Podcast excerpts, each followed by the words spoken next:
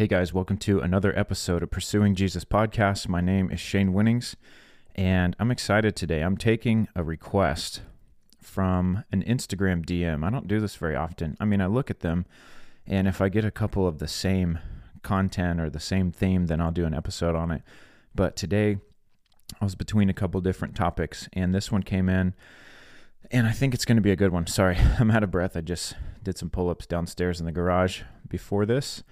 I love having a, a garage gym. I can just get in there and get it done. But listen, you can work out anywhere. You can drop down and do some push ups. You can do some crunches, some flutter kicks. You can do jumping jacks wherever you're at. Um, you know, you need to be working out 20 to 30 minutes a day for at least three times a week.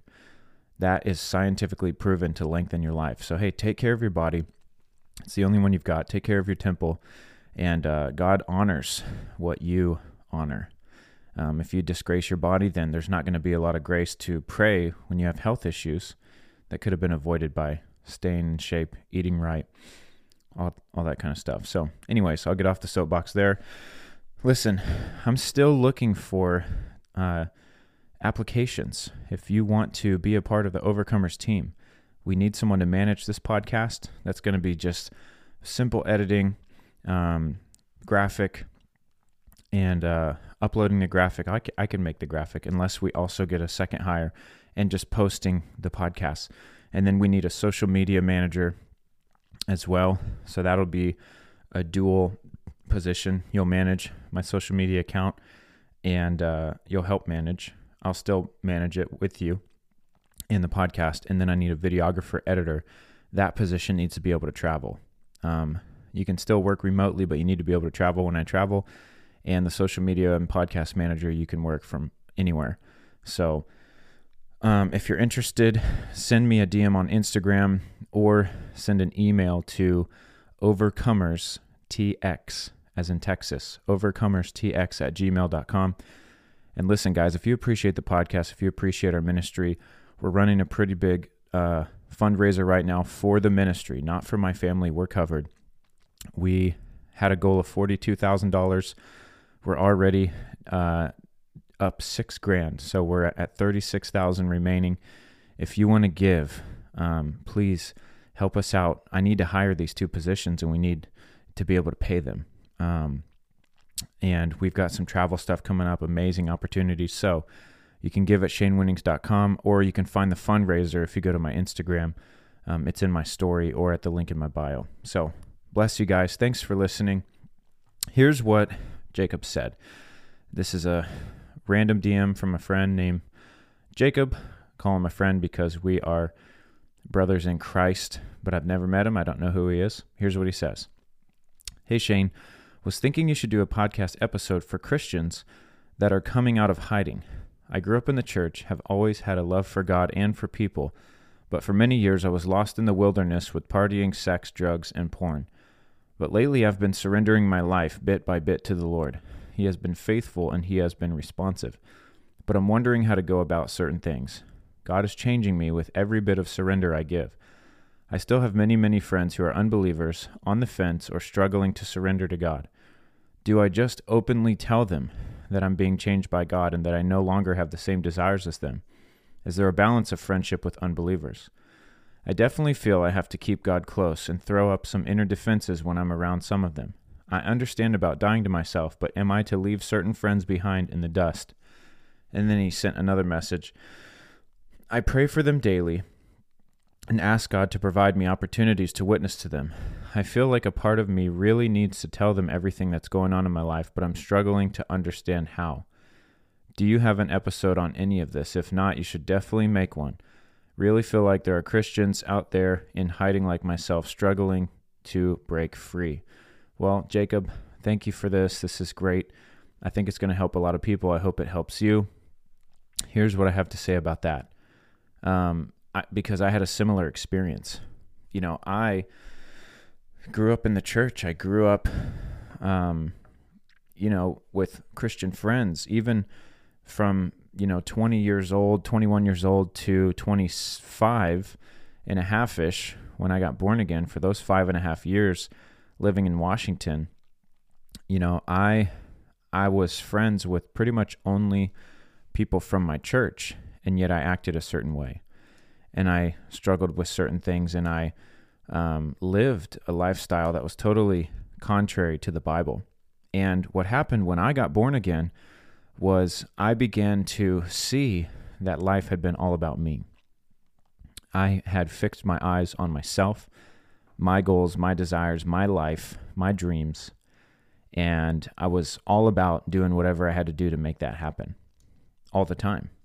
And I was a very hard worker. I mean, I still am, but my efforts were all about self.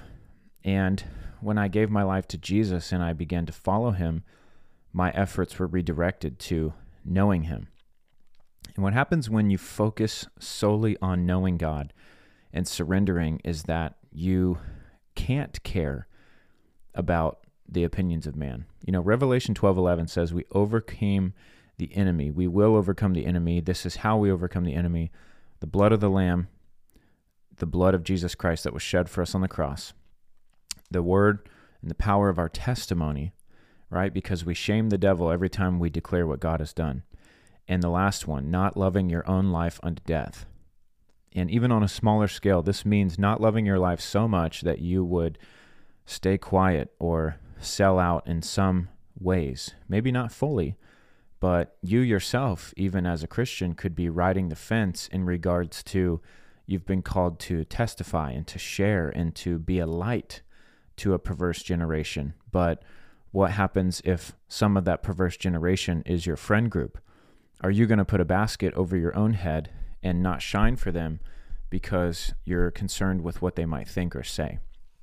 And I know that's pretty straightforward, but that's how the Bible is. Um, I, I want to encourage you that there is a way to love your friends, and the true way to love them is to tell them the truth. Now, you do this with grace and with mercy. You're not going to come out and say, hey, all of you guys are sinners.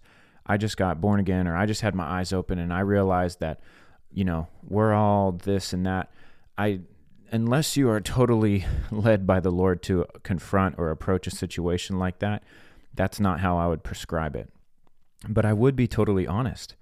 You know, if your friends are, if there's people that you sit down and talk with often or whatever, that might be a great opportunity to just sit down and say, guys, I need to tell you guys something. Maybe you've seen it, maybe you've noticed, maybe you haven't yet, but but something has happened in my life. Begin to tell them what God's done. Tell them about your encounter with him or what made you this way. You know, even if it was recent, say, "Hey, this this just happened this night or this day. I went to this church or I read this or I saw this video and now I'm different." And I have to tell you guys, I recognize that the way that I've acted around you has not been appropriate. And I would take the low road in this scenario because you don't want to come off as judgmental. However, when you preach the truth, especially when you have just come out of the darkness, when you shine light on something, people might feel judged. They might feel condemned. But oftentimes, if it's said with love, what they're feeling is conviction, and the word condemnation or, or judgment or shame kind of comes up to try to cover, right? Oh, you're just trying to shame us. Oh, you're just trying to condemn us. Oh, you're just trying to judge us. Well, no, you could be totally sharing truth with them in love, but because their conscience is now convicted and their hearts are cut, they're putting up walls of defense. This is common. So you have to be ready for that and you have to make sure that you're in the right place. You know, you can stand before God and say, God, I know that I'm sharing out of love. I'm not holier than thou. I'm not looking down on them. I'm trying to be honest. And you can't control how they respond. But all of that to say, the way I would go low is instead of saying, man, you guys are this, you guys are that, share what happened to you. You don't need to in immediately point out the sin of others. And, and let me finish this thought before some of you get triggered. Um, because I do believe in calling out, exposing the works of darkness. This is what the Bible tells us to do. But listen, one way to do that. You could walk up to your friends and say, Hey, um, I met the Lord and drinking is a sin and you guys are sinners and you need to repent. Okay, I don't think that's going to be very effective. But if if they're really your friends, even if they're your close friends, you're hanging with them, maybe you're sitting talking whatever, and you can just say, "Guys, I got to tell you, I had this encounter, this happened.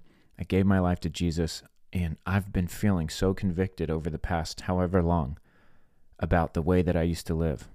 And now that I'm a Christian, or now that I've had this experience, um, you know, I, I feel like I can't do these certain things anymore. I feel convicted. I'm not trying to be religious. I want you guys to hear me. I can't even talk the same way anymore because my heart feels different. I'm thinking differently. Guys, I, I can't tell you what happened. All I know is it's God. But you know me. I used to talk like this, and now I, I feel like I can't talk that way anymore. No pastor told me that. No one, there's no religious rules or any duty I'm trying to uphold. I feel different in my heart. I feel convicted when I talk this way. I, I need to talk a different way. I feel convicted when we would go out to the bars together. I, I I'm not going to be able to do that anymore.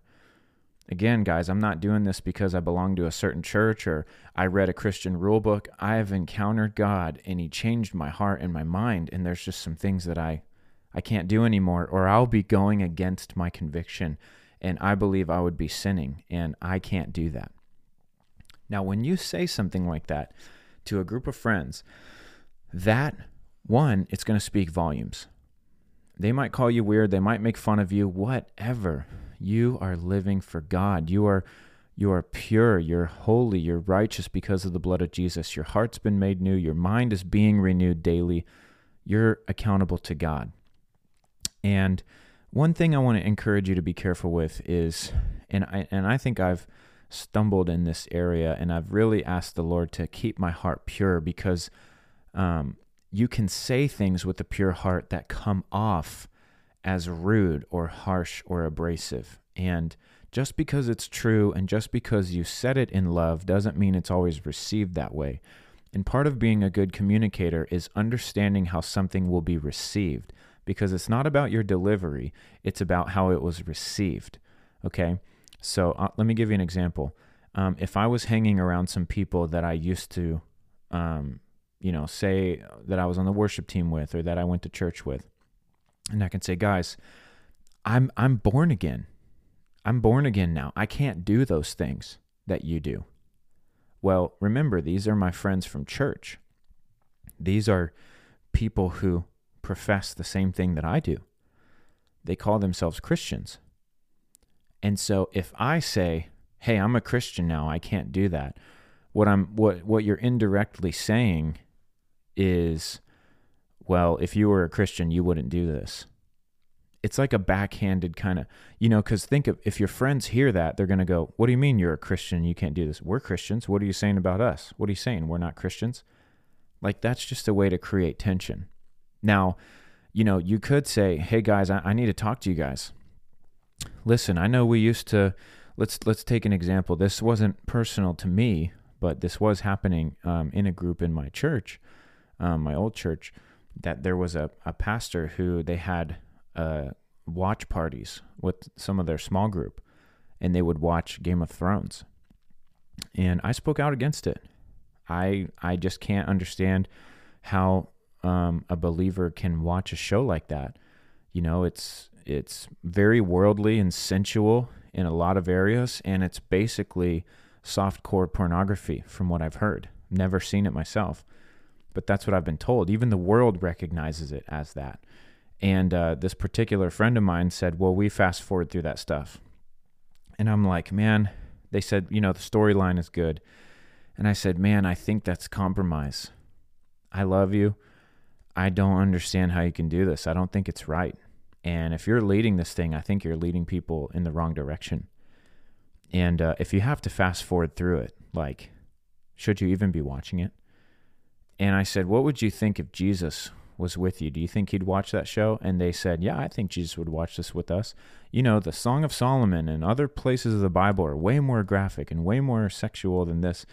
And when someone starts using the Bible to justify watching a sensual show, that's when you know that, look, they're fixed in their position. What they're saying is, Look, I want to watch this show and I really don't care what you think. Now, this created some tension, but I, I approached it in love because I do love this person. I didn't think I was better than them. I saw a brother and a sister that I believe were in error. And they not only were just brothers and sisters in Christ, but they were leaders. And I'm like, dude, you have a you have a flock. How can you lead them this way? And I felt obligated. And um, it wasn't received well. It really caused a rift in the relationship, and that pretty much, you know, determined the rest of our relationship. That was years and years ago. And we really aren't in communication anymore. And that's kind of one sided. But, you know, my heart is pure. I know that I, um, I did it for the right reasons, but um, it's just important to understand that man, not everyone is going to think your your new conversion is is popular because you know and and again this isn't me pushing my convictions on someone else. So let me make that clear like say that um, you know the lord told me about a year after i got born again i never want you to touch another sip of alcohol. If you want me to take you where i want to take you and i said okay and i wasn't i was a cop who was preaching on the street i had a thousand followers on facebook and, and instagram and that's because I had had an account for you know what uh, six years. I mean, everyone had a thousand followers. It's because you're your friends or people you've met or whatever. Like I, I didn't, I wasn't preaching on social media like I am now. I wasn't preaching at any churches. I wasn't doing events. I was no one. I didn't know that I'd be where I'm at right now. But God said, "Where I want to take you, you can never touch another sip of alcohol." And I said, "Okay." Now, if I were to approach my Christian friends who like to enjoy a beer or, you know, a drink or something like that, and I were to say, hey, God told me never to drink again. Uh, you should not be drinking alcohol. You're a Christian. You should be you should know better than that. You should never I I think that is wrong. I'm pushing my conviction on someone else. Because is it biblically wrong to have any type of alcohol? Well, people are going to say, "Well, Jesus drank wine, and well, it was it was not as strong back then." And then you get into this whole thing. The point is, it does not say if you're a Christian, you should never touch a sip of alcohol, right? So what I'm standing on is not totally a biblical argument in itself. It is mixed with something that God spoke to me. That's my own conviction. Um, just like if God told me, "Hey, don't listen to this band anymore," I can't go preach that as the gospel right? The only thing that you should be preaching or speaking to anyone else, in, the only standard you should be holding anyone to is the standard that is in the Bible. And if it's not in the Bible, then you need to use, you know, insane discernment. And if someone is asking for direction or guidance or any kind of wisdom, you can share that with them. You know, if I have Christian friends who are like, hey, you know, why don't you drink? And I'll tell them, you know, I just noticed that, um, it's a stumbling block for many people. You know, God, one, the reason I don't drink is because six years ago, God told me to never drink again. So I said, yes, sir. But even now, I wouldn't drink because I recognize that it just creates a stumbling block. And I don't want to taint my ministry in any way by preaching to thousands of people and, and talking about dying yourself and all this stuff. And then people see me have a beer like, and that's not a sin. I just, I don't want to put that image in anyone's head. And that's just for me. Right. And so I could share that with someone as wisdom, but I'm not going to teach it as a doctrine. Now, when you're confronting your friends, you need to be standing on the word of God. So with this Game of Thrones situation, I mean, this is one of those things, you know, the Bible says, I will set no vile thing before my eyes. The Bible talks about, you know, dwelling on what is good and holy and pure and you know, fix your eyes on the things above, not the things below. It, it, there's so many scriptures that talk about how important it is to guard your eyes from the lust of the world, the lust of the eyes, the pride of life, right? The lust of the flesh. Um, it's it's keeping the marriage bed pure. That means you can't be watching someone else in their bed, right? I mean, it's just it, it's it should be common knowledge that us as Christians should not be watching sexually charged things, let alone soft core porn. Um, and so when I confronted those friends, it was the word of God. It wasn't my own conviction that I was standing on. And again, I felt more led because they were leading other people. So I hope this is helping you kind of understand the way that I approach these things because it's not always black and white. But one thing is for sure you now that you are, you know, you're asking, well, how do I approach this? Because my friends, you know, let me read again what you said Um, is there a balance of friendship with unbelievers? Do I openly tell them I'm being changed by God and no longer have the same desires as them? And you said you even have to throw up some inner defenses when you're around some of them.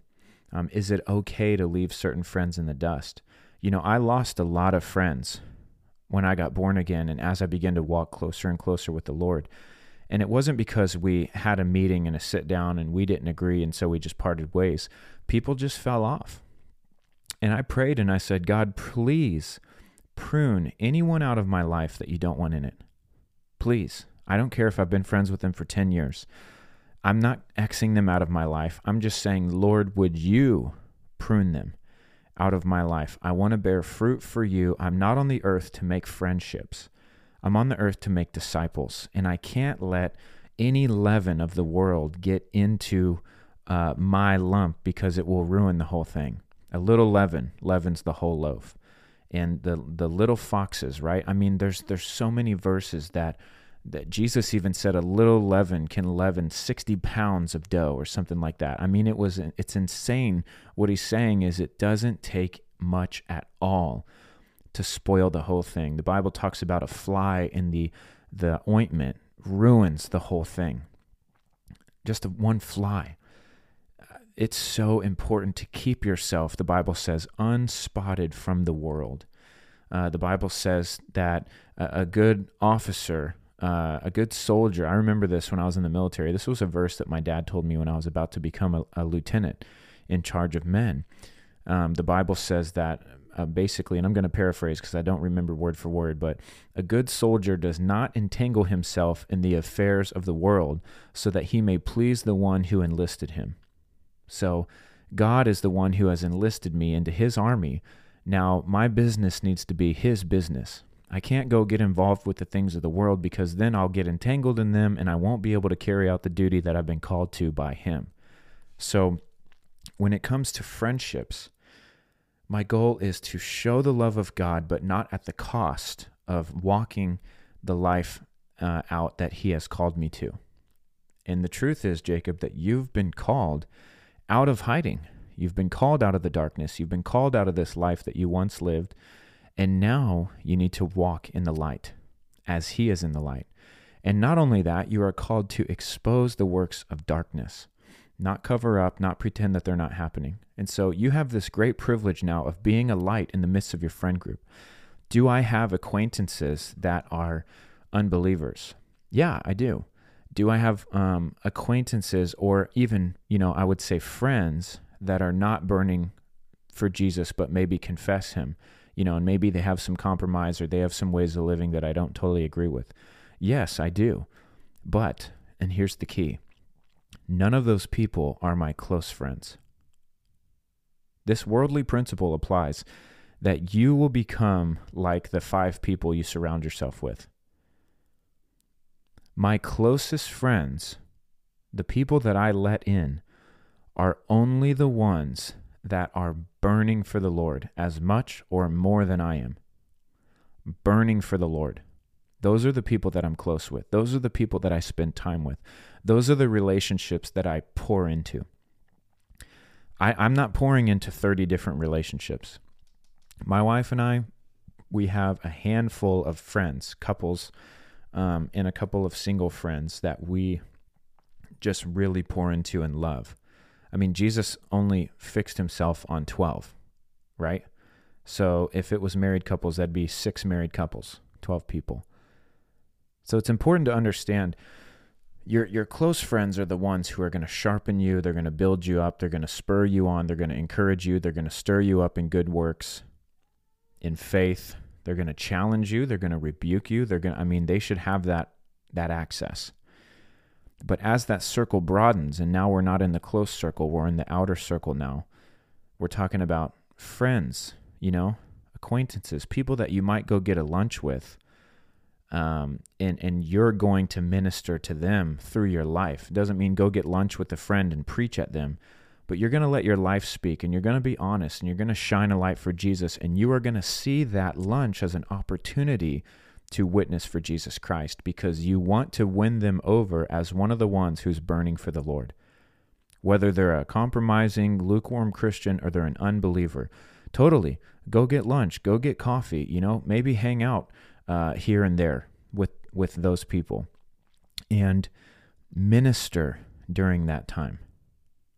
Our close friends are the ones that we say, hey, come over to the house, or we go over to their house and we can kick our feet up. We can make a meal and eat a meal together. We can just sit and talk for hours. We can play board games. We we can go on a trip together. Like those are the people that you know we're not on a mission when we go hang out we're just we're getting rest we're pouring into each other we're praying with each other we're just we're having a good time but when i'm hanging out with people who are lukewarm or people who are I know are compromising or they're struggling or people who are unbelievers, you better believe that I am on a mission that whole time.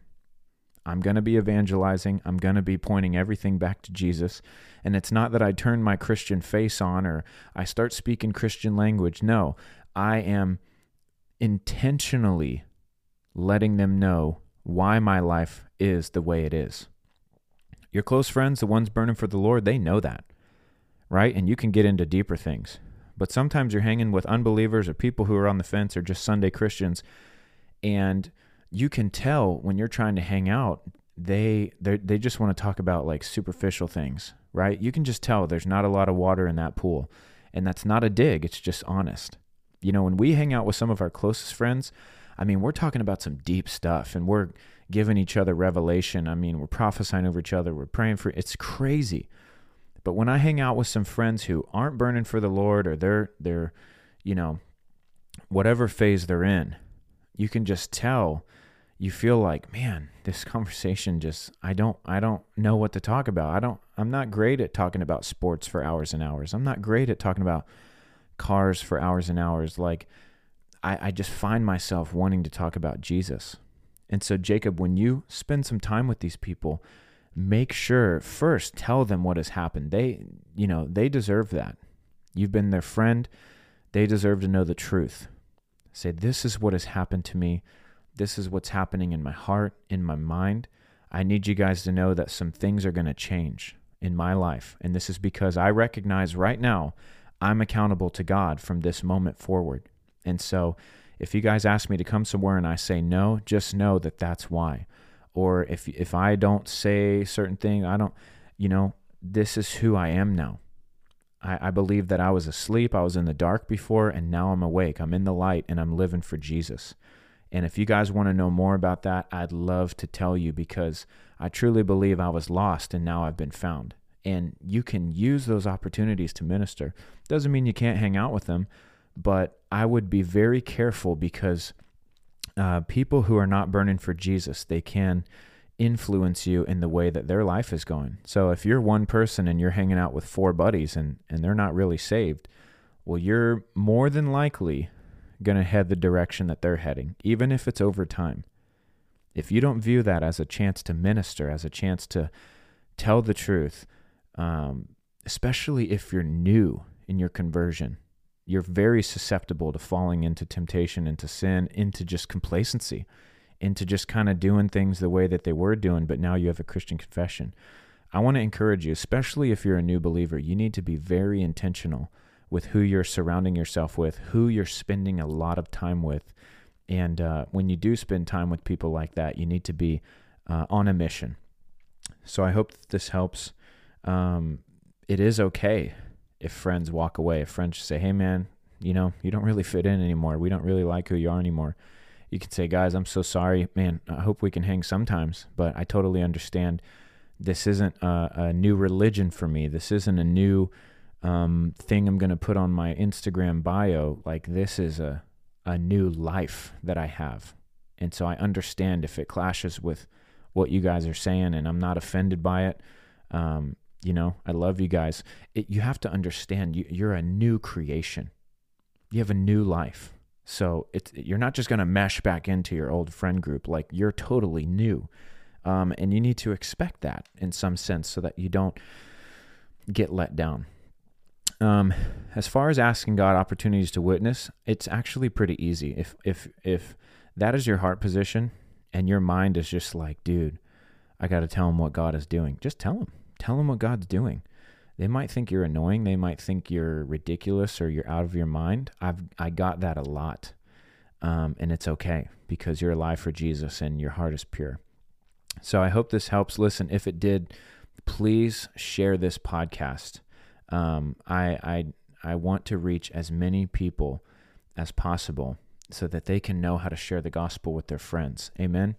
Guys, thank you so much for listening. Look, um, if you want to attend our virtual school this summer, it was going to be in person. We had a lot of changes go on. It's a one week virtual school, July 10th through the 14th. Um, it's only $100. It is a week long. We're going into identity, gifts of the Spirit. We're going to be talking about how to live bold and on fire for Jesus. Give you guys a sneak peek at my book coming out this fall. It's going to be a powerful time um, you can fill out the application at the link in this podcast, or you can uh, send me a DM on Instagram that you want to attend, and I'll get you the application. So, bless you guys. Thanks for listening, and we'll see you tomorrow.